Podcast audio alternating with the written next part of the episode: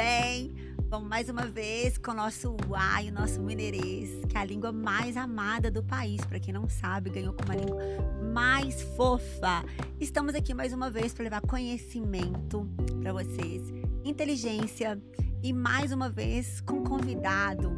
Gente, eu tô assim, até nervosa, porque eu amo, né? Vou passar para minha parceira, bora, Jéssica. Ei, pessoal, boa noite, tudo bem? Obrigada pela presença de todos. Quem está vendo aí no ao vivo, quem vai assistir depois, muito obrigada. Aproveita para curtir, comentar, compartilhar esse vídeo. E hoje nós estamos. E bora? Ah, Vamos okay. fazer? Não, calma aí. Então, hoje, ó, presta atenção. Stream, nós joga aí, joga aí.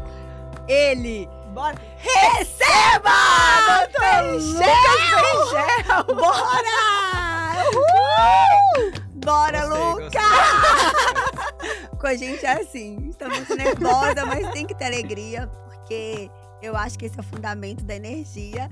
E não poderia ser diferente com esse receba aí que tá bombando. Aproveitando, né, doutor Lucas, que o doutor Lucas, pessoal, para quem não sabe, ele é o médico dos famosos, dos atletas. Então a gente falou, não, tem que ter um mesmo. receba aí para poder recebeu o Dr. Lucas. Bora, Jéssica, e é verdade. O Dr. Lucas, ele é muito rico em conhecimento, ele é muito carismático. É, vocês podem acompanhar o Instagram dele. Todos os dias ele enriquece de conteúdo, conhecimento para vocês.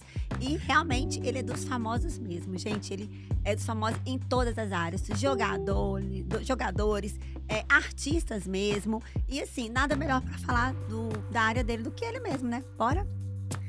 Queria agradecer o convite, uma satisfação imensa estar aqui com vocês. Depois de uma apresentação dessa, eu acho que eu já posso até ir embora.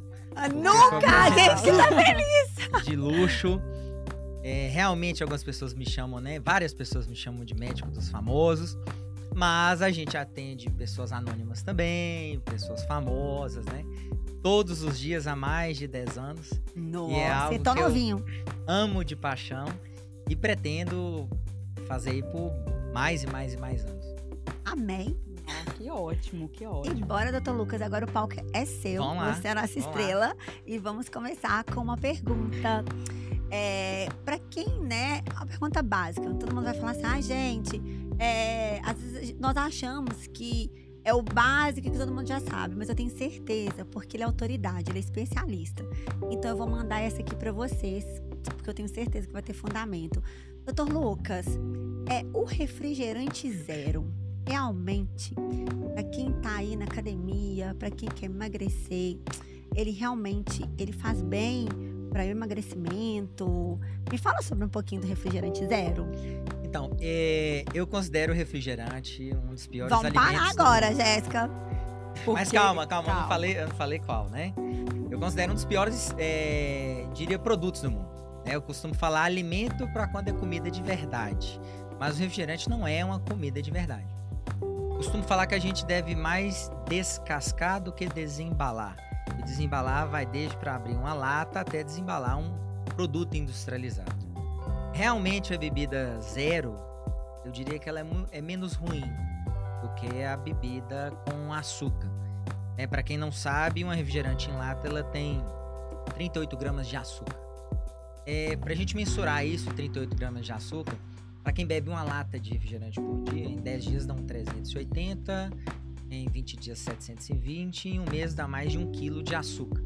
Não levando em consideração o açúcar que às vezes é convertido através de comer um pão, um chocolate, um doce, um suco, algum outro tipo de bebida.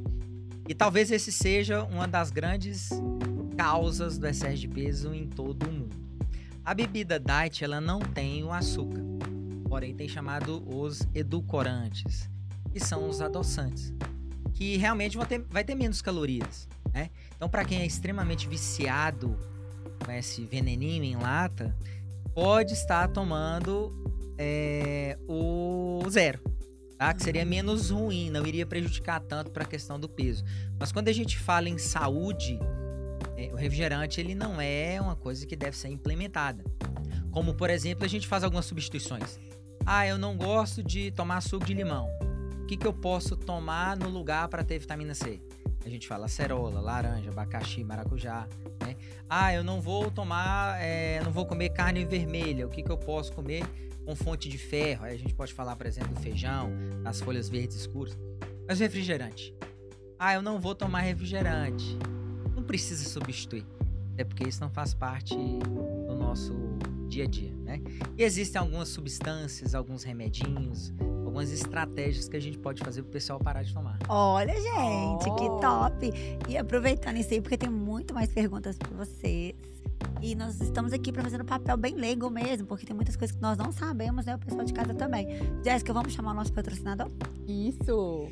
Pessoal, o Estúdio Sim é, o, é hoje o seu canal de mentoria de carreira. Então, se você busca é, um espaço para poder criar conteúdos, para poder fazer a divulgação dos seus infoprodutos, para criar o seu canal de podcast, para poder falar, se tornar uma autoridade no mercado, então venha para o Estúdio Sim. Você pode acessar o nosso site www.estudiosim.com.br e lá você vai ser direcionado para o WhatsApp. Então se inscreve no canal, curte, comenta, compartilha, mas não compartilha para todo mundo não, só para aquelas pessoas que você realmente gosta e acha interessante esse conteúdo. Vamos lá, galera. Bora? Bora mais um aí, pessoal. Começando então vamos lá. Vai, Doutor, aproveitando, é, você falando sobre né, é, diet, é, essas comidas fitness, qual que é a diferença mesmo do, do fitness é, pro saudável? Porque as, eu acho que as pessoas confundem. Acho que seria fit, não? Fit? Fit, ou fitness? Fitness, então, fitness, fit, fitness. Fit geralmente fitness é, é um alguma, estilo de vida. É, uma, uma, um estilo de vida ou um alimento, um alimento mais fit, tá? Uh Ah, -huh. tá. Fitness tem relação mais com a, a prática de algo. Então, Uh vou praticar uma atividade Uma de roupa fitness pra Ah, exercitar. porque né? todo mundo confunde. Tá, tá, Isso. também, tá. Mas é, essa, essa estratégia de utilizar o rótulo dos alimentos fit, mais leve, é uma estratégia totalmente comercial. né? Então a pessoa ela vai no supermercado, ela pega aquele pão, fala que é pão integral, e se vem atrás escrito assim, farinha enriquecida, ele já não é integral, tá? Olha. Então a gente tem que pegar atrás e olhar. E aí, no frasquinho dele lá, no, no saquinho, vem lá, fit, mais leve, viver. Aí coloca um, um monte de gente pulando, todo mundo alegre, magrinho, pra passar uma sensação de que é realmente uma coisa mais tranquila e suave que você pode comer com determinado conforto. Mas os alimentos realmente que a, é- é que a pessoa é, deseja utilizar com fins de ingerir menos açúcar ou menos sal é o que vem o diet, tá? Então esses alimentos eles foram criados para pessoas que têm pressão alta e diabetes, menos açúcar ou menos sal. O light, na minha opinião, ele também engana.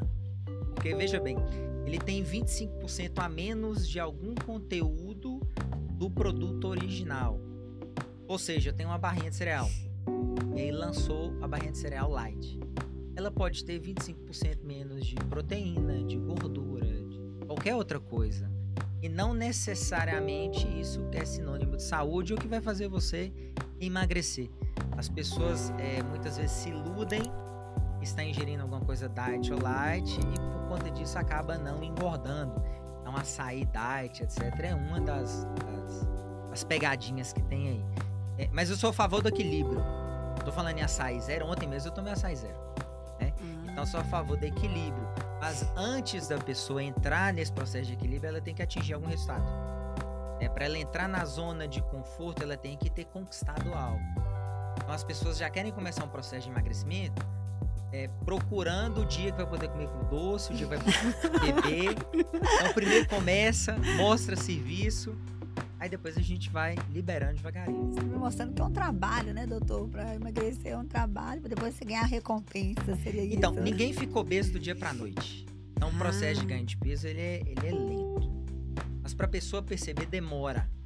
Tanto que eu mostro a foto para alguns pacientes, depois de emagrecer. Eles falam assim, nossa, eu não imaginava que eu estava tão, tão feio, tão feia, tão grande. Olha. Então, esse processo de ganho de peso, um quilo, dois, três, quatro, muitas vezes, para algumas pessoas, não é tão perceptível. Passa a ser perceptível quando a roupa está mais apertada, o cinto, a calça. Mas a gente não fica com a calça apertada ao ganhar só um quilo. É, na maioria das vezes, a gente ganha muitos quilos seja de gordura de água, de inchaço. E aí quando as roupas começam a ficar apertadas ou quando tira uma foto e quando vai olhar a foto numa festa, alguma coisa, a pessoa assusta. Mas até acontecer isso demora. E aí a pessoa vai enrolando, vai sabotando, né? É, utiliza é, uma terminologia que fala palavra grávida. É o quê? A pessoa fala assim: em 2022 eu vou emagrecer. Aí passa março, passa julho, outubro, dezembro e não emagreceu. Ah, eu vou casar, eu vou construir isso. Quando a gente tem um, um, determinado tipo de meta, é importante é, esmiuçá-la. Eu costumo falar meta com métrica. Então, olha, eu vou começar a emagrecer. E toda meta que a gente determina, nós precisamos abrir mão de algumas coisas e introduzir outras. Então, por exemplo, eu vou emagrecer. Para emagrecer, eu vou parar de beber no primeiro mês. Eu vou mudar a atividade física de 3 para 5. Então, vai introduzir algo e retirar algo. Eu vou tentar dormir é, até as 10 horas da noite. Ah, eu vou em um nutricionista ou em um médico. Então, precisa iniciar algumas coisas e abrir mão de outras. E depois as metas dos resultados. Na primeira semana eu espero que eu dê uma desinchada. Na segunda eu já quero ter uma perda de um quilo e meio na balança. E assim sucessivamente, determinando um prazo para concluir essa meta proposta. Ah, em três meses eu quero concluir essa dieta, essa hipertrofia, etc. Então, quando a gente é, faz esse esquema, muitas vezes escreve, né?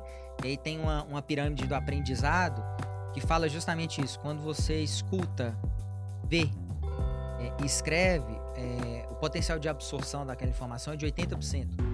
E quando você faz isso diariamente, a todo momento você vai lembrar: olha, eu tenho uma meta, eu tenho uma coisa para fazer. E você não escapa daquilo. Porque se a gente só ouvir o médico, o nutricionista falar durante a consulta, é, a capacidade nossa de absorção é de 5%. Então, muitas Nossa. vezes, aquilo que foi dito ali vai impactar um dia, dois dias, três dias e daqui a pouco a pessoa se perde, né? Porque é, a pessoa não faz consulta toda semana, geralmente. E aí vai retornar depois de dois, três, quatro meses e nesse caminho ela pode ter essas flutuações. Então, esse exercício em casa de ter uma agenda, um, plan, um planner, ou escrever no quadro, enfim, cada um utiliza a sua.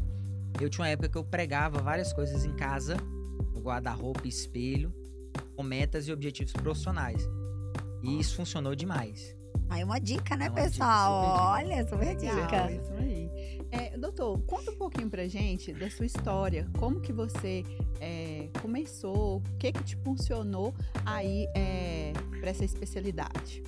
Então, mineiro, nascido em, em Belo Horizonte, que honra falar que é mineiro. Ah. É, criado em Teófilo Otônio, uma cidade é, Vale do Mucuri, próximo da Bahia, onde eu puxei meu sotaque, mas é um mineirano, né? Tem gente que fala assim, ah, você morou na Bahia. É, e eu tive uma, uma, uma adolescência ou infância é, bem interiorana mesmo, sabe? De andar de bicicleta, ir de bicicleta pra escola, andar descalço, ia pra roça, pegava carrapato, é, bicho de pé, tive tudo isso. E depois eu fui crescendo e aí é, começou o sonho de querer ser é, médico, já desde novo. Lembrando que meu pai não teve oportunidade de fazer faculdade, nem vestibular, minha mãe também não, eles não tiveram essa oportunidade. E em casa não tem nenhum médico, assim, irmão, primo, pra, né? Olha. E isso veio, assim, por, por livre, espontânea vontade desde novo e eles me motivaram e me fizeram acreditar a todo momento daquele sonho.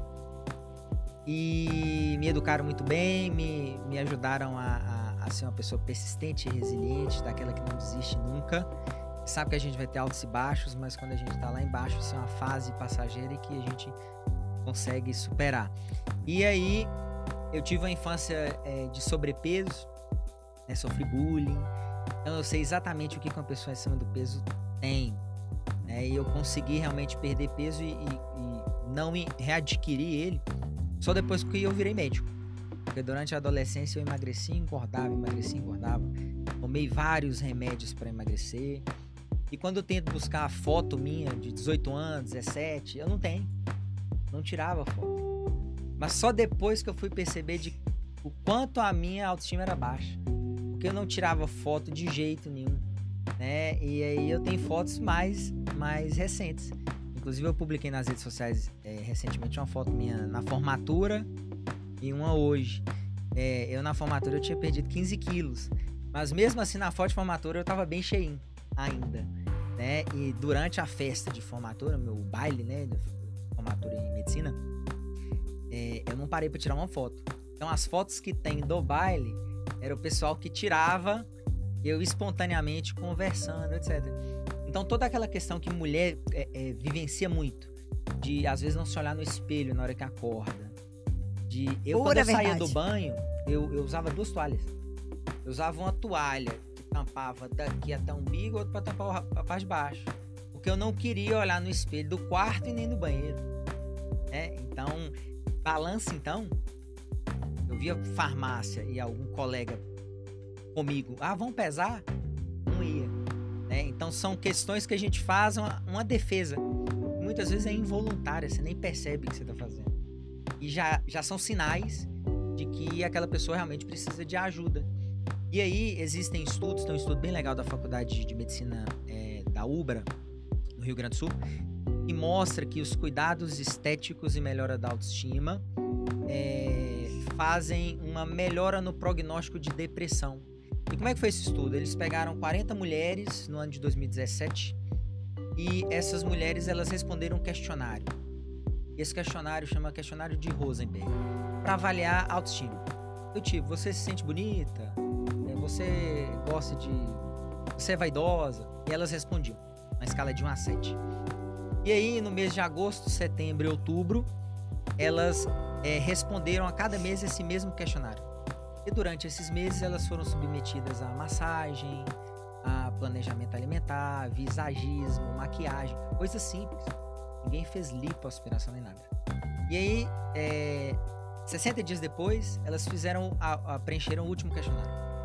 E foi possível é, observar uma melhora drástica neste questionário, que é um questionário indicativo de depressão.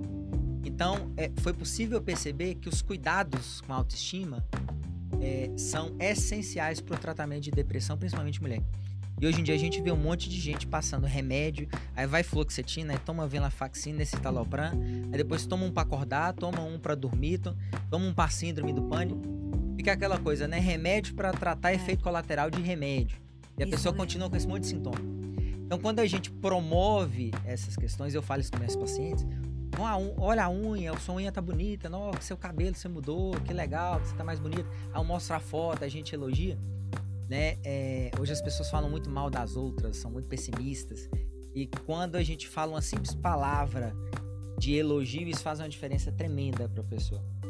Então, é, nós podemos ajudar o tratamento de depressão do próximo, como prejudicar, dependendo do que a gente faz, né? Então, nós temos um papel profissionais da saúde ou não, é muito importante de buscar tratamentos para depressão, com a doença que está infelizmente muito em alta. E eu costumo falar que é o tratamento não medicamentoso, né? E que, na minha opinião, é o que mais resolve. Eu concordo, é, porque um botox, é, eu falo por mim mesmo. Eu, quando eu tô vendo aquelas pés de galinha, o famoso pé de galinha, não tem vergonha de falar, não, porque é normal, todo mundo chega a ter expressão do lado que você dorme aqui, vai amassando quando eu faço um botox, o pouquinho que eu mexi no lábio, sabe? É, dá até. Uma, além de uma felicidade que gera aquela. É, como é que eu posso falar?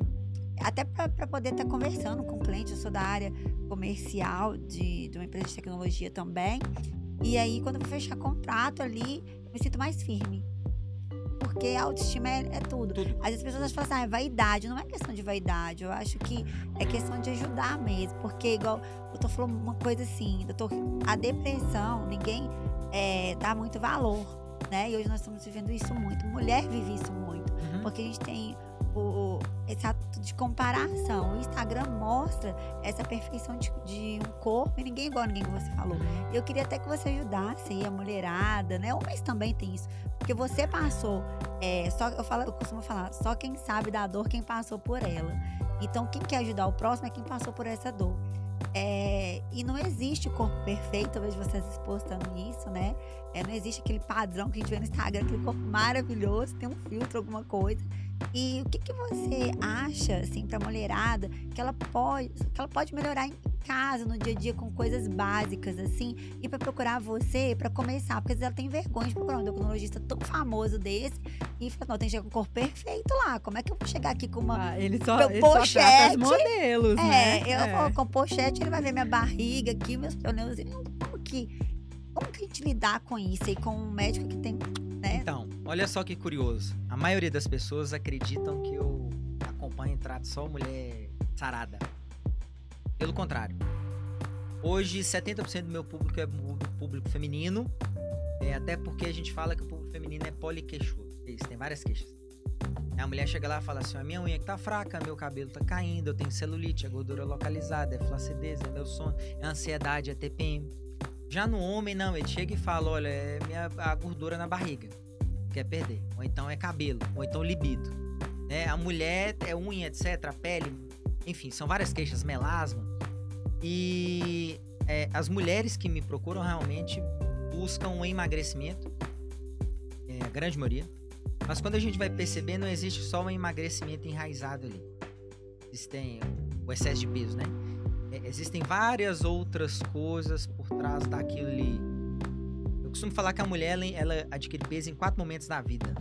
Isso é uma teoria minha. A primeira fase da vida é a menarca, é a primeira menstruação quando a mulher tem picos hormonais associada a um paladar infantil. Ela come muita porcaria, muita bobeira e tem uns picos hormonais. Aí a mama cresce, o quadril fica largo, a coxa, o pulmão, e acaba adquirindo peso. Peso que, dependendo da quantidade e velocidade, isso vai progredindo até o fim da vida. A segunda fase da mulher é, tem relação com fatores externos, estilo de vida quando a mulher sai da casa dos pais, quando a mulher casa, quando entra no mercado de trabalho, na faculdade, onde ela muda o hábito de alimentar. Por exemplo, na casa dos pais almoçava todos os dias meio-dia, tinha saladinha, suco. Agora almoça com os colegas de trabalho. Agora almoça com o marido. O marido tem uns hábitos diferentes, o colega de trabalho diferente. É, quando não tem tempo, não almoça. Aí faz um lanche. Aí vai um iFoods. Aí não tem um horário para dormir, não tem um horário para acordar a prioridade é trabalho e acaba não exercitando. Então, a mudança do estilo de vida faz com que ela adquira peso. A terceira fase é na gestação. Durante a gestação, quando a mulher vai adquirindo peso devido à elevação de alguns hormônios. Ela reduz o gasto calórico é, energético quanto à atividade física. Ela tende a ficar mais repouso, não faz tantas extravagâncias, fica um, um certo tempo mais ociosa por conta dessas elevações hormonais, ela tende a comer um pouco diferente, mudar o paladar e exercitar menos. Nesse, nessa terceira fase, ela é dividida no, na gestação e no pós-gestacional. No pós-gestacional é quando alguns hormônios caem, como a testosterona, e a mulher fica sem libido nenhum. Além disso, um outro hormônio chamado prolactina fica muito alto, que é, vai ajudar na amamentação. E vai, inclusive, inibir a ovulação para que ela não fique grávida novamente. Então ela já não tem testosterona, não tem desejo sexual, já não ovula. E tem também a mudança do ciclo do sono, onde ela tende a acompanhar a rotina do recém-nascido. E aí não tem horário para dormir. Além disso, as questões mentais do pós-gestacional, e vem a depressão pós-parto. Que é quando o marido antes tinha a esposa com o desejo sexual, agora ela é mãe do filho. E aí o marido, ele tende a olhar um pouco diferente. E a mulher percebe. E não somente isso, a mulher ela tem passa a ter coisas no corpo qual muitas vezes nunca teve. Estrias, flacidez. Fala não, doutor. É e aí vem a baixa autoestima com isso. E muitas vezes ela sofre aquilo sozinha. E entra na de depressão pós-parto e adquire ainda. E a quarta fase é a menopausa. E ao contrário da primeira, que é o pico hormonal, é a queda hormonal, onde cai estrogênio, progesterona, testosterona, outro hormônio chamado DEA, a função tireoidiana, né? Tireoide controla o metabolismo que cair também. Então tudo vai ficando mais difícil. Meu Deus. Falei das questões das causas, mas para toda causa tem solução. Eba! Até que enfim, que eu já tava ficando. Meu Deus do céu, falei, doutor, nossa, isso é muito sério, porque são sim, fases sim. que a pessoa vai se destruindo. Não, e, e, eu, eu entendo, porque Porque, por exemplo, essa fase mesmo, quando eu, eu sempre tive uma preocupação muito grande com relação à questão de, de obesidade, porque eu tenho uma família praticamente toda obesa. E aí. Você é, fazendo na live, na tora, Tô, tô falando, o pessoal tá assistindo, gente. Né? É, Doutor isso é Lucas, verdade. Consulta, agendar. Aí, o que que acontece? É, quando eu engravidei, que teve essa mudança no corpo, eu, eu surtei mesmo. Eu falei, não, esse corpo aqui não, não é meu. Eu surto É até verdade. Eu surtei. Aí, tá, é celulite, é uma estria. Eu falei, eu nunca Uma. tive, eu nunca tive estria. Doutor Lucas tem que dar a solução pra tudo aqui. Eu Falei, não, aí eu já tô assim. Aí na hora que ele falou assim, não, tem solução. Eu falei, "Gra- graças a Deus que eu já tô. Por isso que solução. hoje, é, na nutrição e na medicina, tem um período chamado pré-concepcional. É quando o casal procura um nutricionista, um médico, faz a avaliação de todo o organismo, metabolismo, vitaminas, minerais, e prepara o organismo para gerar uma vida. E durante a gestação, aí no caso a mulher, fazer um acompanhamento com a nutricionista materno-infantil. É aquilo que eu falei, vai ter meta, vai ter objetivos, vai acompanhar essa transformação lenta. Porque se não fizer isso, lá na frente fica muito mais difícil correr atrás. Porque querendo ou não, a mulher ela tende a ficar ali exclusivamente, no mínimo seis meses, né? Ali com a criança exclusiva. E aí Uhum. fica mais difícil de comer, horário, para dormir, para exercitar. Então, quando faz isso, faz um planejamento, essa questão gestacional, é, dá para ficar grávida e ficar tudo bem. Mas existem exceções, né? Tem mulher que fica grávida, não faz planejamento nenhum e, e no pós-gestacional É. brilha, né? Mas hoje, devido à ansiedade, o estresse, as questões externas, cobrança, o que a gente mais tem acompanhado é isso. Mas como eu disse, tem solução.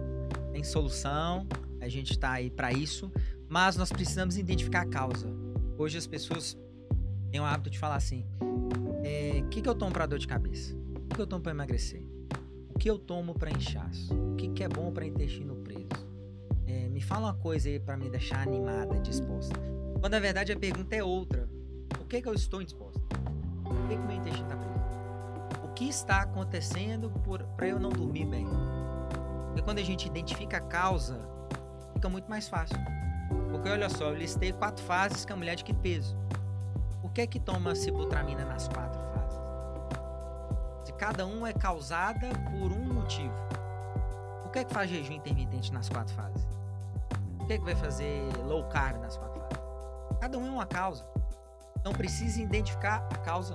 Porque veja bem, numa mulher em depressão pós-parto, você pode falar em jejum intermitente, low carb, ela não vai ter motivação, ânimo para dar sequência em uma estratégia como essa. Então, os hormônios estão baixos, o ciclo do sono está alterado, geralmente tem vitaminas baixas. Ferro cai, né? A mulher geralmente na gestação então anemia, B12 cai. Por isso que quando nós entendemos, é uma frase que eu falo, entender para atender. Então a gente entende, depois atende. E aí cada caso é um caso. Quando nós fazemos isso de forma bem individualizada, a assertividade no tratamento é outra, é outra coisa. E nem sempre precisa estar utilizando. Nossa, doutor, interessantíssimo isso. Ótimo. E aproveitando é, essa deixa aí, né, na questão, esses, remé- é, esses remédios, muita gente que opta aí por pesquisar, vou tomar remédio pra, pra emagrecer, né, e acaba ocorrendo. Chás É, de emagrecimento. Boa. E aí, juntando esses remédios, coisas igual a Jéssica falou, essa questão dos chás, é, a pessoa às vezes ela cria aquela dieta dela lá e vê que acaba prejudicando a saúde. Ou pega na internet, né? É, Que tem algum agora tem- caso que você pode contar pra gente? Tem. Olha só, é, eu também falo isso muito no Instagram. O que é remédio para alguns pode ser veneno para outros. É, para quem não sabe, 90% das pessoas que tomam remédio para emagrecer vão readquirir peso em um período de 12 meses. O que, que acontece? O profissional da medicina ele prescreve o remédio e não faz as orientações que é, são necessárias. Quais as orientações? É, as orientações é, sobre estilo de vida. Por que isso? O estilo de vida que fez com que a pessoa engordasse. Então a gente costuma falar assim: o que vem primeiro, ovo ou a galinha? É, a pessoa fala assim: ah, minha tireoide que me engordou, a testosterona baixa que me engordou. Quando nós vamos olhar as, as pesquisas científicas, o estilo de vida desregrado a pessoa adquirir peso. Esse excesso de peso fez com que os hormônios ficassem desequilibrados. E aí a pessoa quer emagrecer e não consegue, porque todos os hormônios estão é, alterados. E aí que a gente tem que fazer justamente essa investigação. O ser humano tem mais de 100 hormônios. Tem hormônio que dá apetite, libido, cabelo, ânimo, disposição, muda o tom da pele, sono, humor, apetite, fome. Então nós precisamos entender justamente esses níveis hormonais para identificar a causa e identificando a causa, buscar o tratamento. O remédio é útil, em alguns casos é necessário, vai ajudar bastante, mas se nós não identificarmos as causas, tem pessoas que comem por emoção, é o transtorno de compulsão alimentar. E quais são as características? Comer rápido demais, comer sem estar com fome. A pessoa come e se arrepende. Já tá todo mundo rindo aqui, ó. Tá todo mundo dando o diagnóstico já. Né? Oi, sim, me pega esse aqui que eu tô vendo. come e arrepende. Ô, né? João, você viu isso aqui? Ai, que ele falou a verdade. E tô, doutor, não vamos mentir nada. Tem uma galera que tá nessa. Nossa. Tem demais, tem demais. Porque todo mundo do, na rede social é fit. Todo mundo, tá? É todo demais. mundo tem uma vida de academia, todo mundo tem uma saúde, de, assim, que só come abóbora. Ó, falar com, com vocês, eu não posso falar, revelar quem é. Ai, Mas gente, tem uma influenciadora adoro. digital. Ai, meu Deus, eu quero Os bastidores eu conto. Ai, mentira! Ele não tem, vai falar. Tem uma influenciadora famosa Mentira. Que ela me contou. E ela posta, tipo, picolé, chocolate, bombom, mas ela não come. Olha! Ela posta abrindo, ela posta um pedaço, tipo, como se tivesse mordido, mas não come. Nossa, sacanagem. É, sacanagem. Ô, gente, esse daqui aí a pessoa vai lá e fala, nossa, ela tá comendo, eu vou comer. Ela é magra, tá comendo, eu vou Mas comer. Mas aí, o que que eu acho que acontece na... na tu ajuda a gente ir. Eu não, não sei, tá? Não sei se é isso. Mas, ah, eu vou seguir ela, porque ela, ela come chocolate, ela come doce, ela toma refrigerante, tá com aquele corpo. Pois é. Eu vou seguir as dicas dela.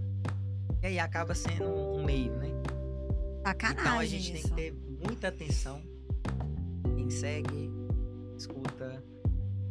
E rede social é, é a terra das maravilhas, né? É, tá todo mundo bem, todo mundo feliz. As coisas não são bem assim sempre desconfiar da fonte. É principalmente em questão de, de, de saúde. Cada um fala uma coisa e, e o ser humano, é, buscando emagrecimento, ele, diria que falta amor próprio. É, é, ele coloca qualquer coisa para dentro do corpo, injeta, toma, sem saber procedência, quantidade, porque ele quer ser emagrecido. Ele não quer emagrecer. Quer que alguma coisa resolva para ele. E uma metáfora que eu faço é o seguinte: vamos supor, você tem um carro. E aí eu viro para você e falo assim, Raquel, tem aquele posto de gasolina ali, ó, a gasolina agora tá cara, né? É, né? Eu falo assim, ó, aquele, aquele posto ali, a gasolina, a gasolina agora tá 7 reais, né? 7 pouquinho. É, quase 8, né? Aí eu falo assim, ó, tem aquele posto ali, a gasolina é 4 reais, mas é adulterada. Vão lá colocar no seu carro? Você vai ou não? Ah, doutor, não vão mentir, não. Né? Porque ainda mais tá sabendo que a gasolina tá aumentando muito brasileiro. Então não vai prazer, não, gente. O ser humano.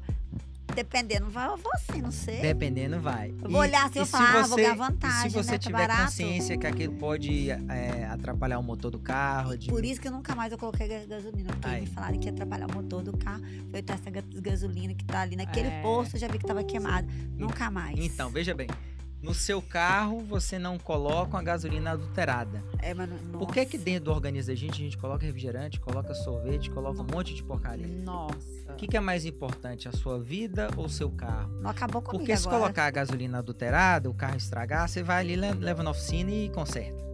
Mas e com os rins? E com o fígado? Não tem coração, jeito não, doutor, porque o transplante é, não é brincadeira Então, não. assim, as pessoas precisam... Eu sou extremamente a favor de nas escolas terem ensino sobre direito do consumidor, planejamento financeiro, questões Ótimo. contábeis, é, primeiros socorros isso. e educação é, nutricional. Nossa, tô Se tivesse isso, eu tenho certeza que o Brasil ia ser muito diferente. Né? Porque uma pessoa engasga, tem uma picada de inseto, tem uma alergia, tem uma dor no peito. Se todo mundo soubesse isso na escola, dava para salvar tanta gente. Se tem a questão de planejamento financeiro, aulas contábeis, as pessoas iriam saber poupar, não iria gastar dinheiro de forma desenfreada.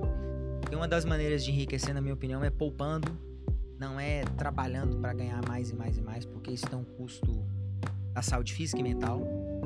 direito do consumidor hoje a gente não sabe o que pode, o que não pode, o que, que é lei, o que, que não é, né? E muitas vezes passa batido. Então tinha que ter. E educação nutricional. Porque veja bem, é, eu fiz faculdade de medicina durante seis anos. É, e depois tem mais dez anos aí que eu estou estudando. Comecei agora doutorado, fiz mestrado. E tem muita coisa ainda que eu não sei. Nossa, doutor, você tem um tanto de. Gente, eu já vi, tá? E tem tanto, tanta certificação. Eu nunca vi uma parede tão lotada. E ele falar que não. Sabe não, sim, com certeza. Nossa, e tem muita coisa doutor, que eu não. estou aprendendo ainda. E Isso é pretendo aprender. É, na educação alimentar, a mesma coisa. Né? Como uma pessoa que tem um hábito alimentar errado de 10, 15, 20 anos quer se reeducar em três meses. E o que vai fazer manter o peso perdido é a reeducação. Porque as pessoas hoje estão habituadas a emagrecer por restrição. Eles falam dieta. Mas o que, que acontece? Fica o dia inteiro sem comer. Aí chega à noite, come uma folha, come uma fruta, aí faz jejum de 24 horas. Aí emagrece, perde peso. Perde água, músculo, gordura. Aí fica com cara de doente, flácido. E depois de um tempo não consegue mais ficar sem comer. E aí acaba comendo e e adquirindo todo o peso, né? Então, quando tem uma reeducação, a pessoa pode comer o chocolate, pode tomar o sorvete, mas ela tem equilíbrio. Ela sabe quando vai poder comer aquilo, qual a quantidade. E esse processo que é interessante. Porém, as pessoas não estão tão dispostas a fazer isso. Pagar o preço. O detalhe é que a vida vai passar. E se a pessoa. Aí eu pergunto até meus pacientes: você prefere ficar três anos na gangorra, no efeito sanfona? Ou daqui três anos estar podendo comer de tudo, porém magra, saudável e tendo passado por um processo de reeducação? Então, hoje mesmo, meu último paciente, ele é é assim. Hoje ele tá com 40 anos, acompanha comigo há 4. E ele viveu em uma sanfona uns dois anos, acompanhando comigo. E há uns dois anos ele tá, ele está super bem. Ele toma um suplemento. Tá super bem. Toma a cervejinha no final de semana. É mesmo? É, toma a cervejinha, come um pouco errado. Mas está saudável, fisicamente bem, com autoestima boa. E hoje com 40 ele tá, está muito melhor do que quando estava com uns 35. Então, assim, é esse processo de edu- reeducação que demora e as pessoas precisam ter consciência. Então, doutor, você tá isso. falando uma coisa aí que eu quero te fazer uma pergunta. Porque hoje é, nós estamos, estamos viven- vivenciando, né? é, todo mundo sabe aí, eu vi várias, inclusive o doutor Penchel. E o pessoal acha assim, eu tenho que tirar tudo. questão do pão e da bebida. Eu tenho que cortar mesmo, por exemplo, o pão. Eu vi que teve até uma plaquinha, né? Que esse pão repercute demais. Não pode comer o pão o pão e a bebida alcoólica para eu poder ter que ficar magrinha, porque hoje eh, eu vejo às vezes mulheres mais velhas e magérrimas. Você fala, gente, como que ela consegue? Ela não deve comer nenhum, nenhum docinho, nem... será que ela come um pão? Então, assim, você pode falar um pouquinho disso pra gente? Tem que tomar cuidado, porque quando você fala cortar um pão para uma pessoa indisciplinada, ela corta, coloca queijo, presunto, maionese, salsicha, né? Então tem que tomar cuidado com esse tipo de É. orientação. Pois é, você tá Tem mandando cortar o corta a pão, pizza, é, corta, né? cortou mesmo. Eles cortam. É, E aí, as pessoas confundem restrição com dieta. O que, que é dieta? Dieta é quando a pessoa determina uma rotina alimentar. Ela, eu tenho que comer às 8, meio-dia, 4 da tarde, 8 da noite. Então, dieta é ter uma rotina. Por que é necessário ter uma rotina? Quando nós não temos rotina, a gente tende a sair dessa rotina através dos imprevistos. Exemplo, a pessoa acorda às 7 horas da manhã para trabalhar. E aí ela tem que ir pro trabalho. Pode estar chovendo, com dor de cabeça, com TPM ou de ressaca. Ela acorda às 7 e vai trabalhar. Meio-dia ela para, porque tem um intervalo. 5 horas ela vai embora. Tem os dias da reunião. Então, quando tem a rotina, ela segue aquilo. Mesmo que alguém ligue para ela duas horas da tarde fala assim: Ah, vamos tomar cerveja? Ela não, eu estou no trabalho, eu não posso sair daqui. Quando a gente tem a rotina alimentar, acontece a mesma coisa. Quando a pessoa fala assim: Ah, vamos ali tomar um sorvete? Não. Agora não está na hora do sorvete. Eu tenho uma rotina alimentar. Quando nós não temos essa rotina, muitas vezes a gente acaba caindo nos imprevistos. Igual, por exemplo, ah, vamos encontrar, vai, vai pra casa de alguém, vai, o quê? Vai comer. Vamos ali tomar água na lanchonete, aí chega lá, dá uma empadinha, um pão de queijo, uma coxinha e acaba comendo a coxinha. Então precisa ter a rotina. É, dieta é determinar quantidade. Então, quando a gente vai pro restaurante, ah, vamos ali almoçar? Vamos. Aí, o que que vai almoçar? Não sei. O que que tem lá? É a pergunta que a gente faz. Quando nós temos a quantidade, a rotina daquilo, é, independente se tem lasanha ou churrasco, a gente vai comer aquilo que já está programado. Mas essa tomada de decisão, ela tem que ser feita antes de ir para é, esse restaurante. Eu fui um parque aquático, um resort esses dias com minhas filhas. E aí eu, eu fiz esse exercício quando eu fui tomar café da manhã.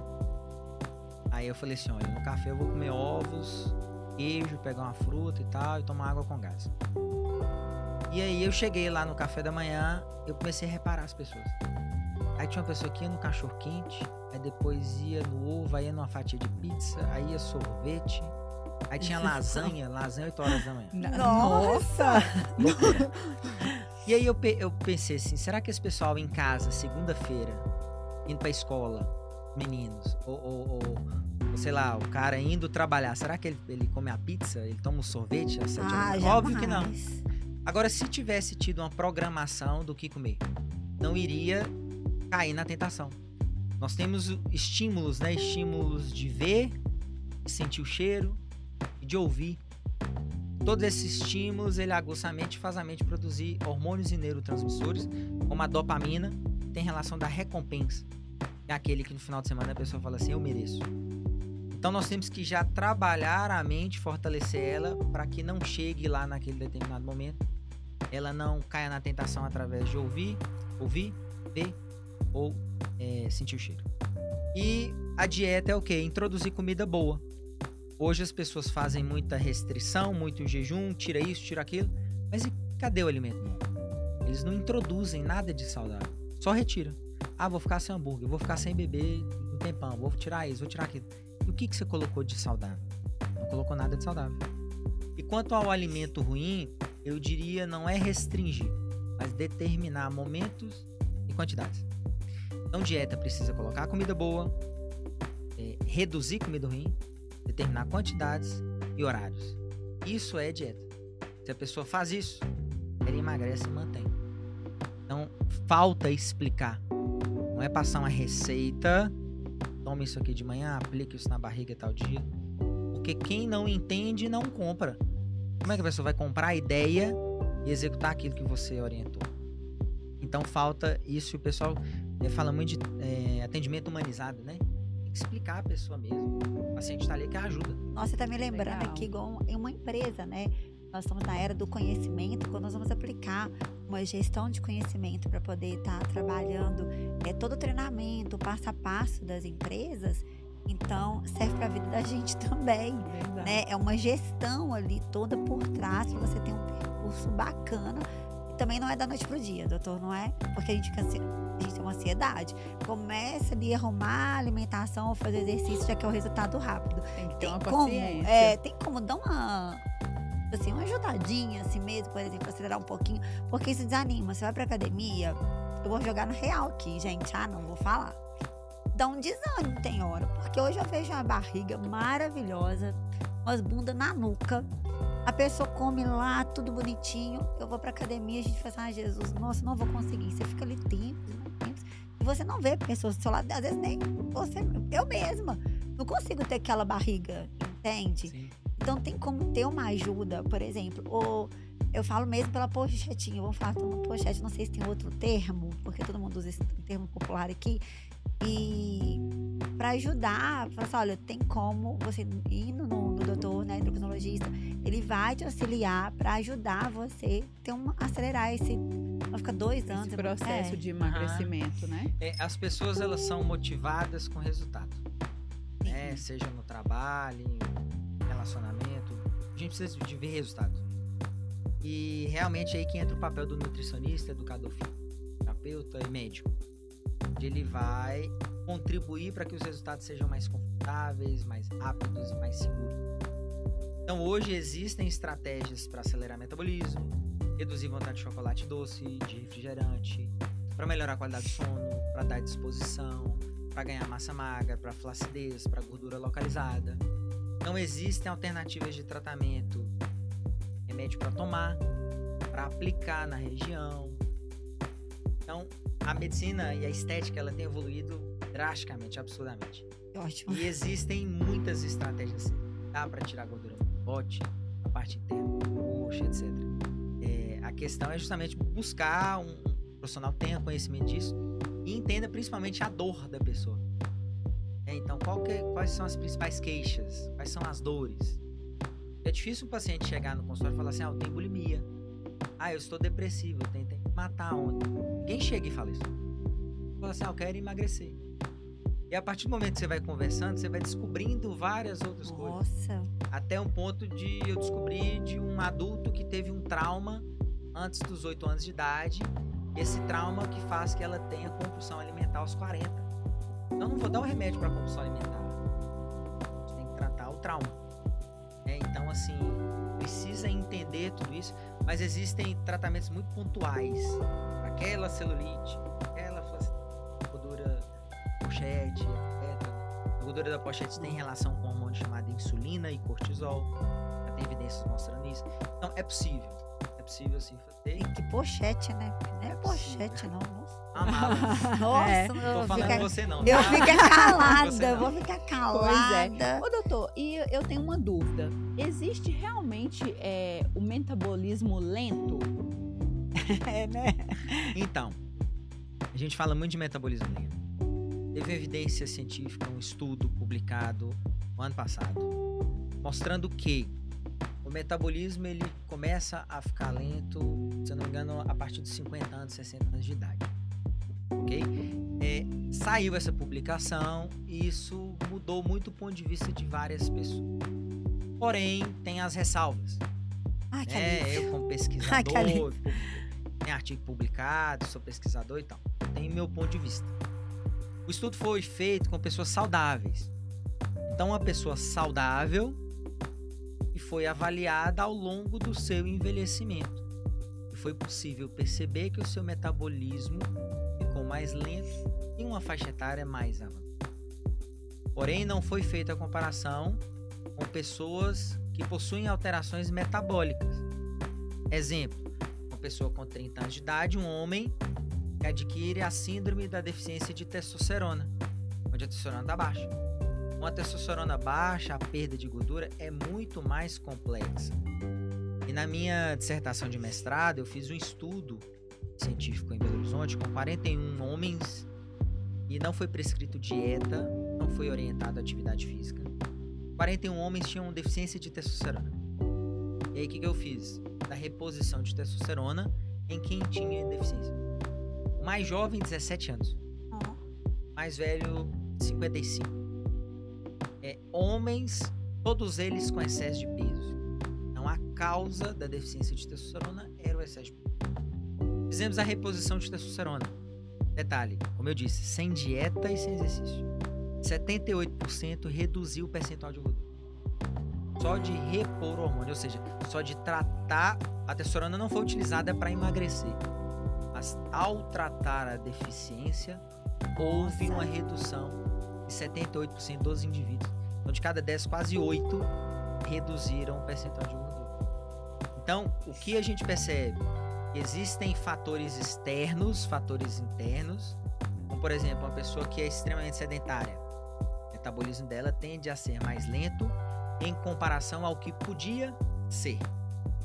Ah, ela é sedentária, 1.200, queima 1.200 ela passou a exercitar, foi para 1.600. Então o metabolismo dela hoje está abaixo do que poderia estar. E o mesmo vai para tireoide, testosterona, etc. Mas isso não é a justificativa para a pessoa manter o excesso de peso. É verdade que é muito mais difícil. Uma testosterona baixa, enfim, uma anemia, a pessoa fica fraca, sonolenta. É muito mais difícil de emagrecer. Por isso que precisa dessa ajuda, dessa avaliação. Nossa. A gente, a gente fala avaliação holística. A gente vai da cabeça aos pés. Avalia vitamina, avalia hormônio, sono, intestino, etc. E a partir daí trata tudo junto.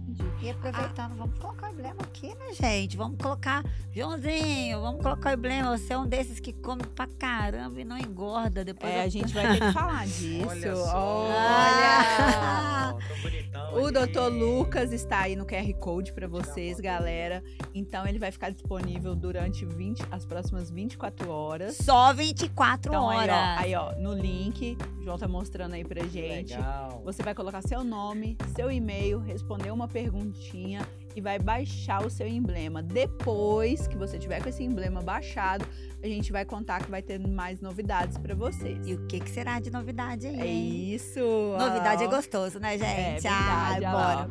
Baixa bora. o doutor Luquinha aí. é, e bora, porque esse assunto de saúde é tudo na vida, né? Porque todo Sim, mundo quer verdade. viver mais, quer viver com saúde. Doutor, tem muitas dúvidas. Vamos lá. As pessoas é, confundem muito. É, eu quero procurar um endocrinologista, igual o Dr. Lucas Pinchel. Ai, mas eu vou procurar um nutricionista e um endocrinologista. Qual é a diferença dos três? Então, é, nutrição e medicina são é, formações diferentes e eu diria que são complementares. É, o pessoal faz vestibular e aí faz a faculdade de medicina. É, após a formação em medicina, profissional, ele, decide se vai fazer dermatologia, cirurgia plástica, oncologia, etc. Ou endócrino, ou nutrologia, ou medicina esportiva. O profissional da medicina, ele tem a capacidade de dar diagnósticos do tipo, oh, você tem anemia, você tem deficiência de testosterona, você tem hipotireoidismo. Ele tem autonomia de interpretar determinados tipos de exames e a prescrição de alguns medicamentos para tratar essas patologias. Profissional da nutrição, ele faz o vestibular, faz a faculdade, etc. E aí tem uma, uma carga horária bem completa, onde ele aprende as estratégias alimentares, seja na gravidez, na, é, na geriatria, na infância, no esporte, funcional, enfim. Com o objetivo de adequar um plano alimentar de acordo com a necessidade e o objetivo daquela pessoa seja ganhar massa, emagrecer, adoecer, é, é, tratar a doença, etc. Por isso que eu falo que elas se complementam. E aí quando a gente pega a frase de Hipócrates há 450 anos de Cristo, falou: teu remédio, teu alimento, teu alimento, teu remédio. Por esse motivo, eu me senti é, incentivado a fazer a faculdade de nutrição.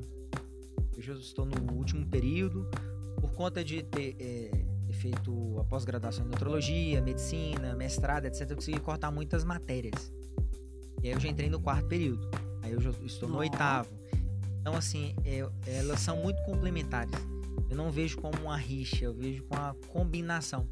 Porque é aquilo que eu disse. É, muitas vezes a pessoa só com um plano alimentar pronto, ela não tem a empolgação, a motivação para iniciar aquilo. Muitas vezes ela tem alteração hormonal que só a dieta não vai trazer os resultados esperados. Às vezes não tem energia. E aí vem a medicina para complementar. Da mesma forma que só prescrever o remédio, sem a pessoa aprender o que comer na hora adequada, ela vai emagrecer, mas depois readquire o peso. Então são é, especialidades que se complementam. Na endocrinologia, geralmente o profissional ele dá diagnóstico, ele trata disfunções hormonais, diabetes, problema de tireoide, deficiência de testosterona, síndrome dos ovários policísticos.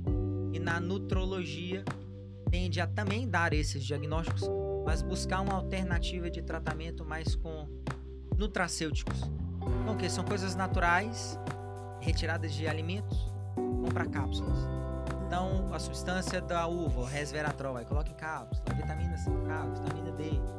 Então, através de atividade física, alimentação, suplemento, whey, creatina, colágeno, etc., busca a melhora da qualidade de vida e o tratamento, seja da diabetes, dessas outras coisas. Então são áreas que se complementam. Uma precisa Nossa, da outra. bacana. Legal. Doutor, eu tenho uma dúvida com relação à questão do, do chip hormonal, chip da beleza. Que Eita, o pessoal esse tem, assunto aí. tem falado bastante disso, principalmente é, as mulheres que treinam, né? Que buscam esse padrão é, de beleza. E eu também ouvi dizer e eu queria que você explicasse isso com relação à questão dos rumores dele hum, de legalização desse produto. Então, é, é chamado de chip da beleza de forma errônea, não é o adequado. essa terminologia do implante hormonal, ela veio justamente por uma através de uma substância chamada gestrinona. Gestrinona que é um hormônio sintético, igual ao anticoncepcional. O anticoncepcional é um hormônio sintético. A gestrinona, o pioneiro dela no Brasil, é o doutor falecido, doutor Elcimar Coutinho, onde ele fez alguns estudos científicos mais antigos, 1980, 90, início de 2000, onde ele utilizava este hormônio com a finalidade de tratar o mioma é, endometriose. Ó, É, naquela oportunidade ele conseguiu bons resultados. Então as mulheres endometriose, né, é, é, a mulher costuma ter muita cólica, vai pro Verdade. hospital, é, toma remédio na veia, a qualidade de vida é terrível, tem fluxo menstrual intenso, aí costuma ter níveis baixos de ferro, B12, aí cabelo piora, cai, aí a tireoide fica preguiçosa. Uma, sequência de, de fatos negativos. bomba, né? isso. E aí, através da gestrinona, ele conseguiu melhorar o quadro, o tratamento, eh, principalmente do mioma e da endometriose. Porém, a gestrinona, este hormônio sintético, ele tem um mecanismo de ação onde costuma elevar os hormônios androgênicos, que são aqueles hormônios que o homem tem em maior quantidade. Por isso o homem não tem muita celulite ou não tem celulite. Por isso que o homem ganha massa mais fácil, tem mais força, o resultado em academia é mais rápido, tem menos flacidez, tem mais músculos. Às vezes come errado, mais errado que a mulher não engorda. E aí a mulher passa a ter uma elevação desses hormônios androgênicos, cujo organismo dela tem esses hormônios, mas não tem em grande quantidade. Então o objetivo era tratar um problema e um efeito colateral positivo, um efeito colateral benéfico, era o que? A mulher passava a não ter celulite. A mulher ficava mais disposta, a libido aumentava, tinha mais força no treino. E para quem já treina, começava a ganhar mais massa. Para quem já fazia dieta, perdia mais gordura. E aí começaram a chamar de da beleza, né? Quando a finalidade dele não é para beleza, é um efeito colateral positivo que acontece. Por conta da falta de evidência científica, é, ele tem sido muito questionado por algumas especialidades. Ah, para prescrever, para fazer, tem que ter mais pesquisa, tem que ter mais pesquisa científica. Mas isso requer um tempo. Né? Veja bem as vacinas aí. Não pensei nisso. É, então, assim, a vacina. aí tem aquela coisa, né? As vacinas, elas não passaram por toda a etapa necessária para comercialização, mas já foi comercializada. Tem pessoas contra, pessoas a favor, mas. é, com, no caso da gestrinona, tem. Então, eu costumo falar que toda novidade ela passa por três teorias. A primeira é que ela é ridicularizada. O segundo é contestado. E o terceiro é óbvio. Na minha opinião, a gestrinona está na contestação. Antes, antigamente, o pessoal ridicularizava. Ah, isso é coisa de louco, isso é um problema, etc, etc. Hoje está sendo contestado. Bom, será que não funciona? Tem gente que usou e deu certo. Tem gente que se beneficiou. E a partir daí tende a ser óbvio. Não precisam realmente de mais estudos para que convença e traga informações suficientes da sua segurança e efetividade. Na minha prática, os resultados são ótimos. É, Eu me interessei tanto sobre o assunto, está sendo é, tema da minha tese de doutorado. Então eu Olha. falei, olha, se não tem pesquisa, vamos pesquisar. E aí a gente está buscando pessoas com indicações no uso e a gente está fazendo a pesquisa científica para realmente esclarecer benefícios, os malefícios, os riscos, quem pode quem não pode. Porque tudo na vida tem um lado bom e um lado ruim. Né? Não é todo mundo que pode tomar água demais faz mal. Tudo que é demais. Faz mal, é. né? Exercitar demais faz mal. Dormir demais faz mal. Comer muito saudável faz mal. Isso, inclusive, é um transtorno alimentar. Se a Olha. pessoa é extremamente é, Focado. focada, cismada, né? Do ponto de vista patológico, ponto de não comer fora de casa, de não sair de casa com medo do que, tem na rua para comer. Aham. Isso é um transtorno alimentar. Então, os extremos fazem mal. Então, a gente quer o quê? Trazer e mostrar para todos os benefícios do implante, os malefícios, e quem puder usar, aproveitar dos benefícios e melhorar a qualidade de vida e diversos outros aspectos. Hoje a mulherada, como eu disse, queixa muito de celulite, de libido, principalmente. Tem as mulheres em menopausa que tem indicação, as mulheres com TPM, Cabelo que é uma outra também. discussão. Enfim, então é, eu acredito que é questão de tempo. Doutor, Ah, no legal. caso, o, o chip hormonal, ele muda a voz realmente e a- essa voz ela não volta? Todo mundo tem, Tem aquele medo. efeito É. anabolizante? É, anabolizante é todo efeito interno ou externo que promove o ganho de massa. Então, se a pessoa inicia uma atividade física, ela está estimulando o músculo, logo o exercício físico é um estímulo anabolizante. O whey é uma substância anabolizante. A creatina é uma substância anabolizante. Existem os esteroides anabolizantes. E os esteroides são os hormônios, que também anabolizam. Então, só de iniciar uma atividade física com peso, já está provocando anabolismo proteico. Está provocando anabolismo. Agora é a questão muito de conceito, né? Então, os esteroides anabolizantes, os hormônios, existem. A maioria deles são derivados da testosterona. E é o caso, por exemplo, da gestrinona. Mas na mulher com menopausa, por exemplo, quando ela vai fazer a reposição de estrogênio, o estrogênio tem um papel anabolizante, vai ajudar a ganhar massa. A própria insulina. Quem tem diabetes utiliza a insulina. A insulina é um hormônio também que é, é anabolizante. E os extremos, como eu disse, fazem mal. Se a testosterona é um hormônio predominante no homem, o homem tem barba, o homem tem mais massa magra na parte superior do corpo, o homem tem mais pelos o homem tem uma voz é, mais marcante, né? Se a mulher começar a elevar os níveis de testosterona, vai ter mais pelos, vai ficar mais forte e pode sim haver alteração vocal.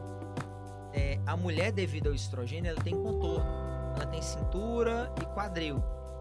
A partir do momento que os níveis de testosterona dela passam a ficar mais elevados, a médio e longo prazo ela vai ficando quadrada, igual o Olha, homem. É isso mesmo. igual o homem, o homem ficando quadrado. Da mesma forma que hoje tem homem hiperestrogenizado, homem com níveis elevados de estrogênio. Pode explicar Que mais o Onde- estrogênio é o, o hormônio feminino. É, O estrogênio é um hormônio que homem tem e mulher tem, mas a mulher tem em grandes quantidades. E por isso a mulher tem quadril, celulite, glúteo, cintura e curvas. Hum. Se tem um homem que começou a estar cintura E fininha, já comecei a ver e falei, gente, de onde que Ah, surgiu? flanco, Sim. celulite, é um homem com tendência ao estrogenismo. Então, um homem que começa a ter elevação de estrogênio. E hoje, infelizmente, a gente tem observado isso em clube, em praia, rapazinhos. Criança de 8 anos de idade, 10 anos de idade, homenzinho, menininho, Nossa. com celulite, com peitinho. Ah, é verdade. E isso pode, inclusive, ocasionar um atraso no desenvolvimento puberal. Onde, ah, eu já atendi caso assim, onde a criança ela tem, por exemplo, 12 anos, mas um corpinho de 8, de 9, de 10. Né? Por Isso conta do é- estrogênio. Isso é ligado à alimentação? Alimentação. Por exemplo, Alimentação. miojo. Miojo, açúcar, sorvete, chocolate, tudo que Salsicha. tem. é, Bolacha, essas bolachas que é, vão pra escola. Nossa. É, é, na, na, na minha época ali, eu- olha, eu brincava de tocar campanha na casa do. Ai, eu também. Um. Soltava bombinha na casa dos outros. Nossa, outra pessoa não tem cara, não. Ô, gente. Oh, Os vizinhos tudo batendo lá na porta da Andava mãe de dele. bicicleta, era pique-esconde, ia su- subia muro, descia, era isso. Nossa, Hoje em dia, não tem essa queima. é Free Fire. Ô, tristeza. Não tem essa queima de, de energia. publi aí, né? Então, assim, eu morei no interior, não tinha um McDonald's, não tinha shopping pra ir eh, tomar sorvete, etc. E mesmo assim eu era acima do peso. Mas eh, hoje em dia tudo é muito acessível, É. né? Isso, falando nisso, por exemplo, igual você falou, não tinha o McDonald's, você não ia todo, todo dia, não tava ali, né, tomando refrigerante toda hora. Esse associado, você acha que esse que essa questão do sobrepeso, por exemplo, igual eu falei, a família tem essa tendência de né? sobrepeso. Isso é hereditário? Então, eh, predisposição não é não é um, um decreto, não é. Existe uma diferença entre predisposição e hereditariedade. Hereditariedade é, por exemplo, ah, meu pai tem um castelo, então eu vou herdar. Em um lote eu vou herdar. E existem heranças que são chamadas autossômicas dominantes. Olheira, por exemplo. Ah, Olha, meu pai tem não. olheira, a pessoa vai ter olheira. Um furinho no queixo, furinho no queixo. Ah, legal. É, temperamento. Ah, o temperamento é mais explosivo. Vai ser explosivo. É mais emotivo. Vai ser emotivo. Isso é herança. Claro que em níveis diferentes. Pode ser que seja mais emotivo, menos emotivo, mais estressado, menos. A predisposição é uma probabilidade. Ah, minha mãe tem olhos azuis. Eu tenho uma chance de nascer com olho azul. Não quer dizer que. Sacanagem essa, né? Já pensou? Olho Nossa. Ela também não tem olho azul.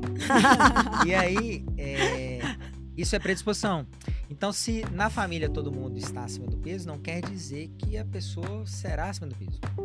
E o que a gente observa é que tem um papel, uma influência direta no estilo de vida. Por quê? Estudos mostram que filhos adotivos têm adquirido peso devido ao estilo de vida dos pais adotivos. Então tem pesquisas nos Estados Unidos mostrando isso. Um casal adota um filho, é um casal com sobrepeso e obeso, ou obeso, e esse filho passa a adquirir peso por conviver naquele ambiente.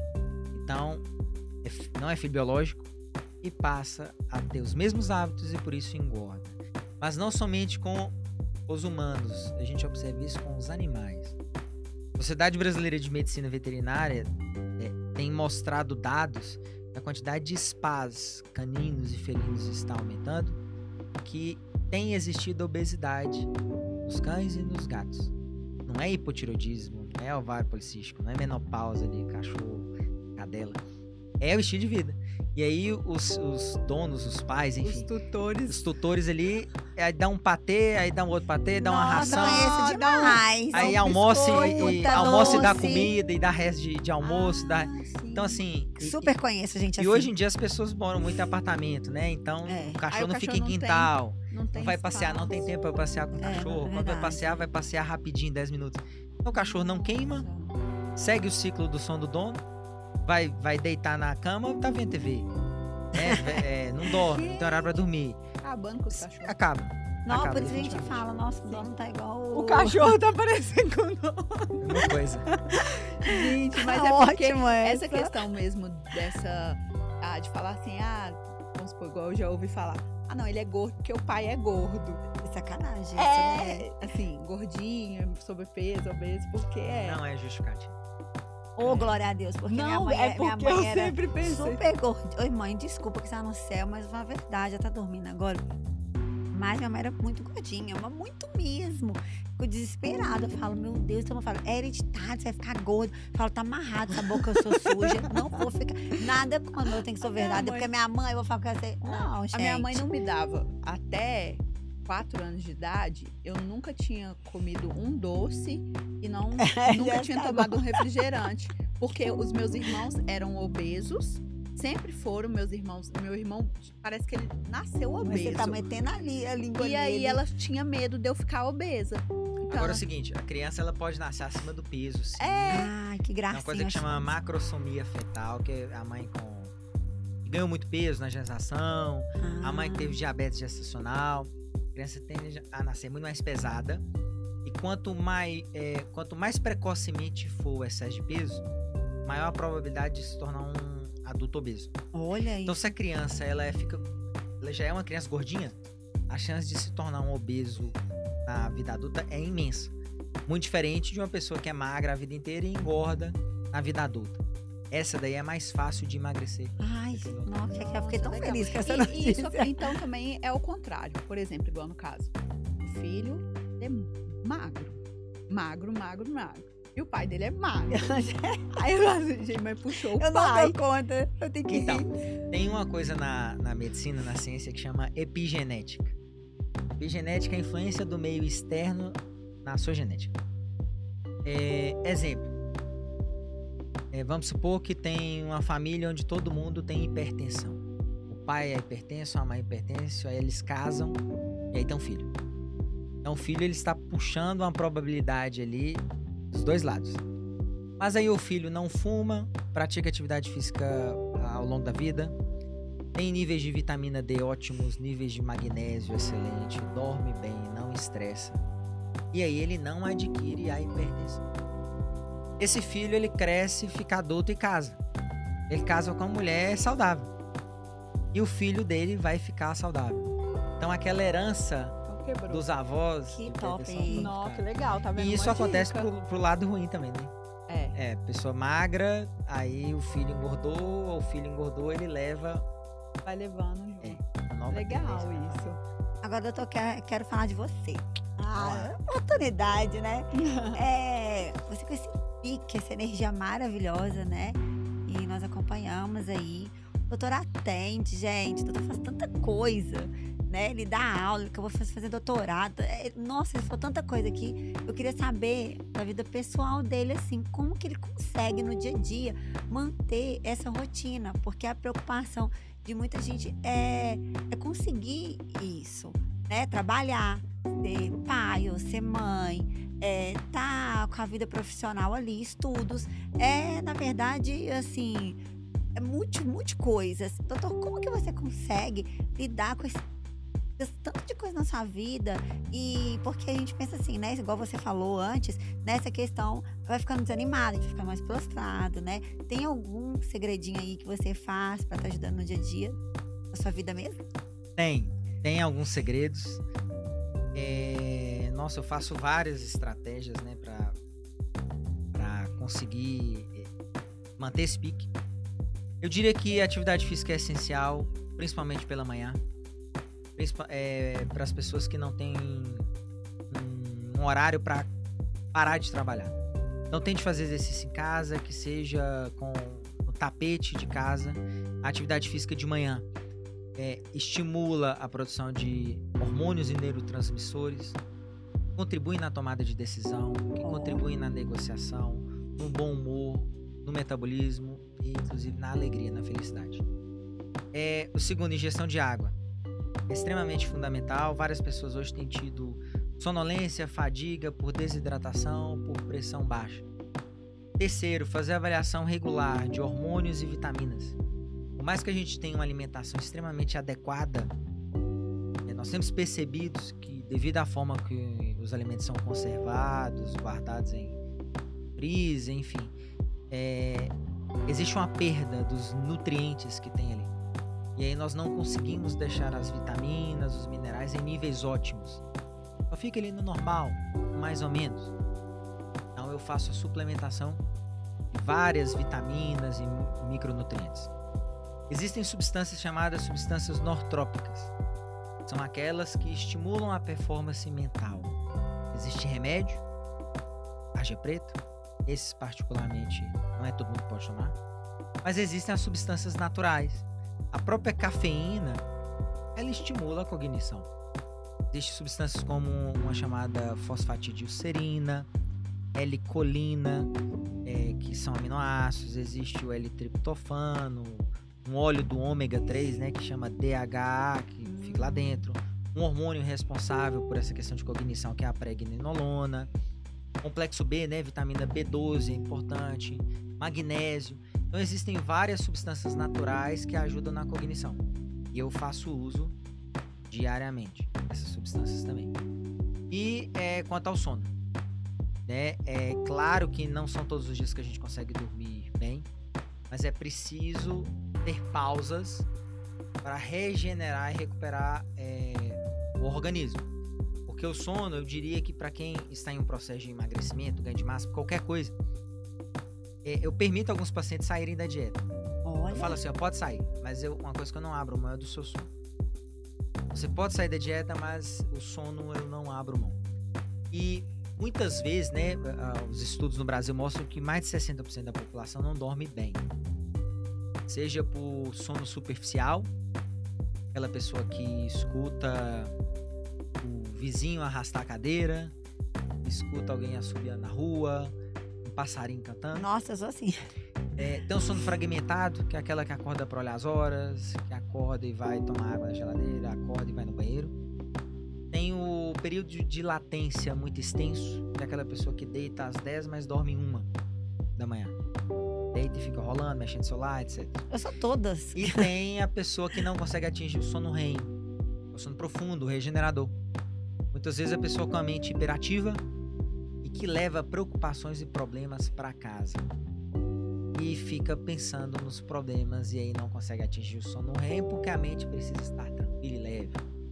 Eu costumo falar até com os colaboradores da clínica, eu falo assim, gente, debater aqui. Se a clínica um dia pegar o fogo, pegar fogo, não me liga meia-noite, 11 horas da uma hora da manhã, não atrapalha meu sono. Me liga no dia seguinte de manhã.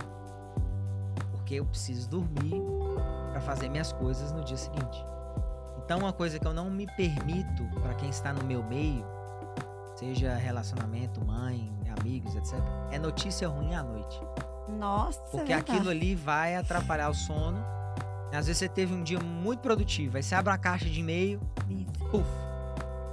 É, você Ai, abre uma correspondência, você abre uma mensagem de celular, Ai, aí você fala assim, Deus. tem gente que. Você vê que tá te ligando, você fala assim, nossa, só me liga pra falar coisa O coração até É, acelera. aí o que?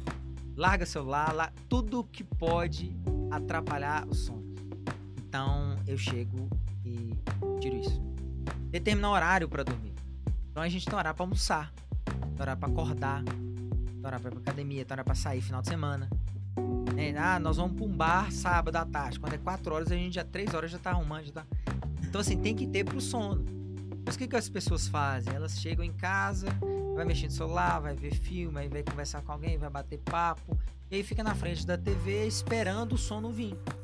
E aí quando está bocejando, está pescando com o celular na mão, o celular às vezes cai no rosto. a pessoa fala assim, opa, tá na hora de dormir. É, Né? não Quando na tá verdade já passou da hora. Já passou da hora de dormir.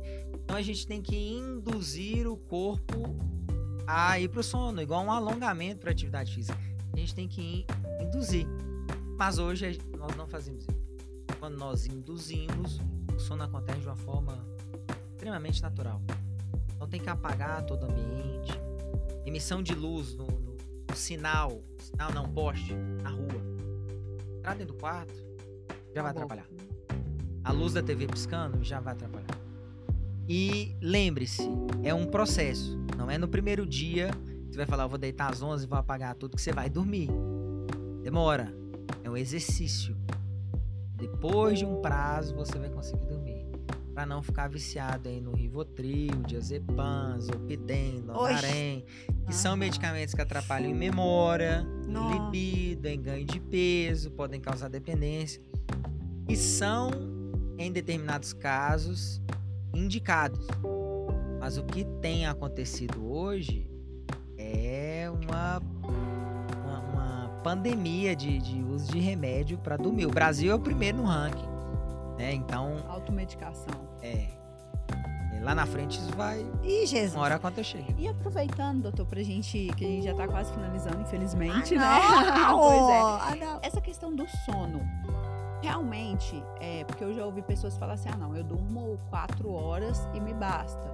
Eu preciso dormir Nossa, cinco é horas. verdade. E tem aqueles que, não, se eu não dormir oito horas, eu não, eu não sou ninguém. Então, tem uma quantidade exata de sono ou isso vai variar Ah, não, vou até pedir essa ajuda nisso que você tá falando. É tão importante, porque o doutor vai ajudar com essa pílula top aí do conhecimento. Sabe por quê? é. Tem livros que falam, estimulam isso. Quatro horas já tá ótimo, porque você tem que produzir, produzir, produzir. O doutor responde aí. Muitas Gente. autoridades e livros falando isso. Tá uma cultura hoje de que acordar às 5 horas da manhã deixa a pessoa rica, né? Ah, meu Deus. É, Se tem, fosse assim, né? Já vi até o meme do padeiro, né? 4h59, Ai. 5 e não sei quanto. Pra ficar rico, como é que é que você falou? O meme, né? Que Ah. outro dia eu tava vendo, o pessoal falou assim: não, que acorde às 5 da manhã pra você ficar milionário. Aí o padeiro foi e falou: gente, padeiro É, pior que ele verdade, acorda. verdade. E não é todo padeiro milionário. Mas assim, é, e aí tem esse, essa cultura, né? É, algumas pessoas ensinam o motivo, mas pessoal, a gente tem que respeitar a nossa fisiologia, né? A gente tem que respeitar o nosso ciclo circadiano, tema que já tem ganhador do Prêmio Nobel em Medicina, e que todo mamífero, todo ser, ser na Terra tem o seu ciclo circadiano, né? É, o morcego ele tem o seu horário de atividade, né? Horário de inatividade, a coruja, a onça, enfim. E nós seres humanos, nós somos é, animais, seres diurnos. Então à noite a gente literalmente tem que reduzir a marcha. E é justamente isso que acontece. A temperatura corporal vai diminuindo, a frequência cardíaca, a pressão, os níveis de cognição, de raciocínio, é, o, o peristaltismo, os movimentos intestinais vão diminuindo justamente para a gente relaxar. E aí o fisiológico é acontecer isso, ir pro escuro, produzir melatonina, a produção da melatonina está no sono. Para acordar de manhã, e aí durante a madrugada, o intestino funciona, o fígado funciona, os rins, sistema linfático. O que, que eles fazem? Olha, isso nós vamos absorver, isso nós Para acordar de manhã e ir pro banheiro. Para excretar, eliminar o que não vai ser necessário para saúde. Então o corpo é muito perfeito. A gente que escolhemos. E aí, é, existem os dormidores curtos e os longos. Dormidores curtos são aquelas pessoas que com menos de 6 horas já ficam extremamente dispostas.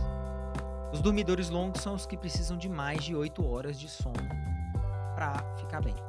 Então são questões individuais, mas nós sabemos que com o passar dos anos os níveis de melatonina vão caindo e é natural que o tempo de sono vai também reduzindo. Nosso corpo precisa da melatonina, da progesterona e do estrogênio para equilibrar o sono. Na mulher menopausada, tudo isso está baixo. Então, a tendência é que o sono não seja um sono tão regenerador. E quando nós tomamos remédio para dormir, não está repondo melatonina, não está melhorando estrogênio, não está melhorando progesterona. Nossa. Nós estamos induzindo a pessoa a apagar. Ela fica sedada. Né? E lembrando que é uma droga vendida em drogaria certo? E tem as suas indicações, tem as suas necessidades, mas não é dessa forma que está sendo feito, onde todo mundo não, tá mesmo. toma isso. E aí, quando a gente vai fazer um comparativo é, há 10, 15, 20 anos atrás, a gente não ouvia falar em autismo. Não. Né? É, determinados tipos de doença, transtorno déficit de atenção com hiperatividade. É, muitas coisas que hoje têm sido rotineiras, né? síndrome do pânico. Nossa, etc. nunca falar. É, agora tá demais. Não, agora todo, mundo tem. Todo mundo tem. Todo mundo tá falando que tem essa. E aí tem as questões do, do sono ruim, essa grande quantidade de medicamentos sem necessidade. Né? E se a gente não tomar cuidado, a tendência é, é, é piorar. Então, aquilo, aquela metáfora que eu fiz do carro e do. Né, a, a gente pensa onde coloca gasolina, né? Ah, não, vou colocar aditivado, o carro é novo, vou comprar um carro novo, ele merece um aditivado. Por que, que a gente coloca esse monte de porcaria pra dentro do nosso corpo? Verdade. Então falta o amor próprio. Em várias questões, no, no sentido de amor próprio, é, com sentimentos e com a saúde e com o físico. Porque quando alguém vai fazer aniversário, final do ano, Réveillon, virada, o que, que a gente deseja em primeiro lugar? Nossa, fala não. Saúde, né? Não, eu pensei na comida. É. Ave Maria. ah, não foi quente. Mas aí a pessoa vai ligar, não, eu tô te ligando pra desejar felicidade, saúde, paz, é sempre assim, né? Verdade. É só desejar saúde, É. ela não vem, né? A gente tem que ir atrás. Então ela é, é muito importante. E inclusive as pessoas eh, falam plano de saúde, né? Na verdade, aquilo é plano da doença. É, nossa, Porque a gente utiliza aquilo quando tá doente. Quando você tá saudável. Tá saudável, Nós você vai. falamos isso hoje. Verdade. Confirmação É, espiritual aqui, ó. É, é plano, é plano da doença. É, então, para evitar de usar o plano da doença, a gente tem que buscar saúde. E eu diria ser otimista ou andar com pessoas otimistas, ambientes, tentar dormir bem, tentar exercitar e cuidar da alimentação. Isso, na minha opinião, é a chave. É um provérbio chinês que fala é, caminhar o dobro, rir o triplo e comer metade. É mais ou menos a mesma coisa. Caminhar o dobro, Amém. rir o triplo e comer metade. Que é o segredo realmente da longevidade. Então, essa questão de energia que a gente falou no início, isso é extremamente válido. Existe ambiente pesado, existe pessoas pesadas, existem assuntos pesados, programas Nó. televisivos pesados. Tudo que for pesado, vai fora. Vai para pessoas otimistas, sorridentes, com energia boa, porque isso pega, né? Verdade. Isso é ótimo. E aí é, é o segredo. E tem uma nutricionista, pesquisadora americana, que é chamada Adele, né? A cantora, não? E aí ela ela fala o seguinte: é, faça um café da manhã como um rei ou rainha um almoço como um príncipe ou uma princesa e um jantar como um mendigo. O que, que ela criou nisso aí? Justamente o nosso ciclo circadiano, que eu falei várias vezes. De manhã a gente produz alguns hormônios, à tarde outros, à noite outros. E respeitando os horários que os hormônios são produzidos, o nome disso é cronobiologia, é, existe uma área disso. Nós é, envolvemos uma área chamada crononutrição. Então nós pegamos os horários em que os hormônios agem e determinamos o horário adequado para comer. E as evidências mostram que se a pessoa quer envelhecer com saúde, o organismo dela não pode receber alimento a partir das 8 horas da noite. Porque a partir desse momento que ela come, todo esse ciclo circadiano é modificado. Onde o corpo está começando a ficar na marcha lenta, a gente coloca comida e aí ele vai ter que trabalhar de uma forma totalmente diferente. Por isso que refeições pesadas à noite podem fazer a pessoa acordar com a sensação de cansaço. Olha. Porque ela dificilmente chega no sono profundo. Doutor Pechel, vou gente. falar. Gente, que aula. Foi realmente uma e, aula, pessoal. Nossa. Doutor Pechel, é, eu queria saber se realmente quando que vai ser aí esse conhecimento, essa aula, tanta coisa aí pra frente do seu canal aí, porque falta o Penchel aí mesmo aí para estar tá dando. É tanto conteúdo, é tanta informação e é uma ajuda também para as pessoas, né? E aí, vai ter ou não vai ter? Vai ter. Ah, é! Já bota na mesa! Tudo que é conhecimento e para ajuda, oh, eu fico muito contente. Vai eu fiquei aqui só assistindo, gente. Eu fiquei aqui, ó. Toda, eu imagino tanto que esse homem tem pra agregar na tua vida. E fora, né? Vamos consultar com o doutor Penchel aí. Eu já vou marcar o meu mesmo. Isso aí, doutor. Aproveitando, fala pro pessoal. É, eu sei assim, para quem não te conhece, que é um pouco difícil, né? onde que está localizada sua clínica, como que faz para poder é, te achar, para poder marcar uma consulta. Legal. Então, essa câmera aqui, ó. É, a Clínica Penchel ela é, está localizada aqui em Belo Horizonte, no bairro Mangabeiras, na zona.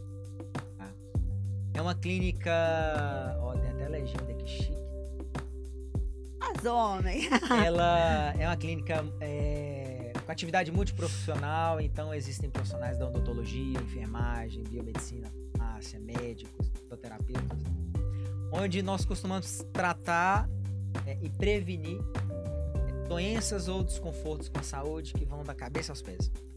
Então, desde uma dor no calcanhar, uma queda de cabelo, espinha, melasma, é, mudança do hálito, do paladar, mordida diferente, harmonização facial, problemas cardíacos, estomacais, colesterol, tireoide, testosterona, intestino, enfim.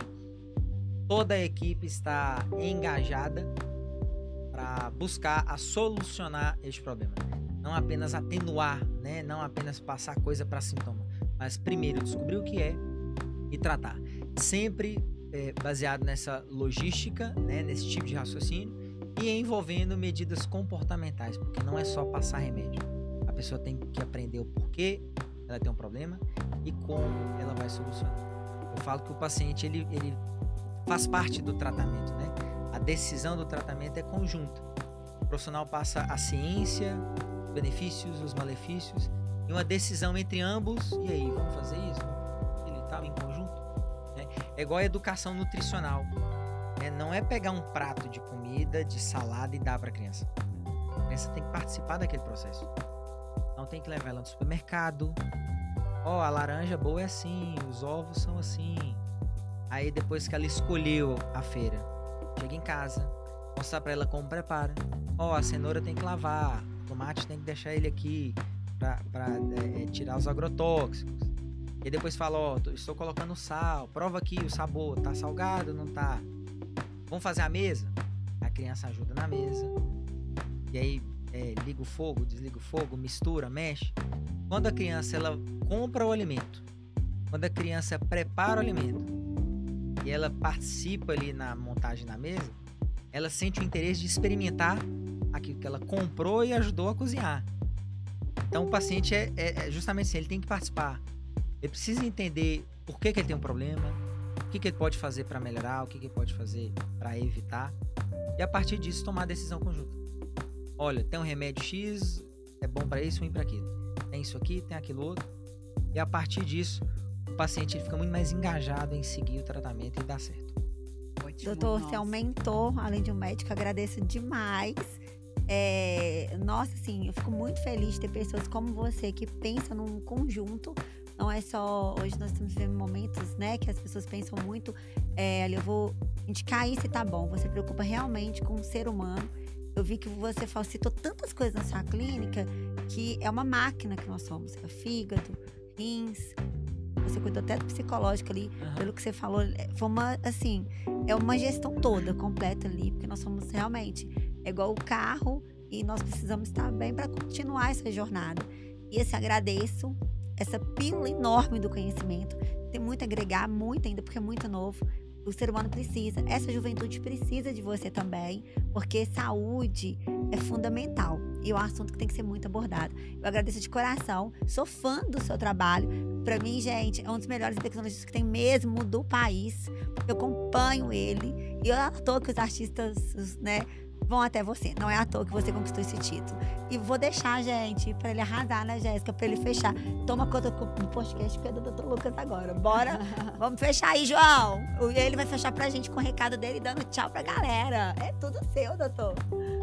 Pessoal, acreditem é, nos seus objetivos, não saiba que é, é muito mais importante direção do que velocidade. As pessoas ficam muito mais focadas em conquistar um patrimônio rápido, um carro, uma casa, um relacionamento e uma perda de piso. Mas, na verdade, você precisa avaliar e refletir qual a direção você está indo.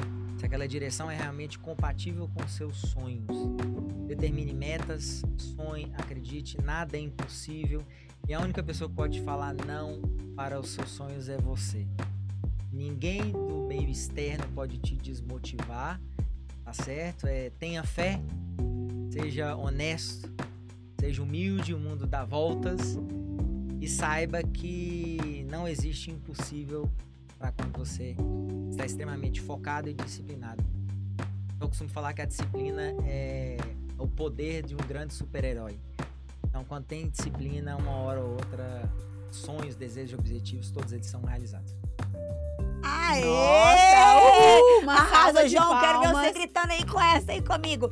Fui, Estúdio 5! Melhor com o Lucas. É! Uh, amei!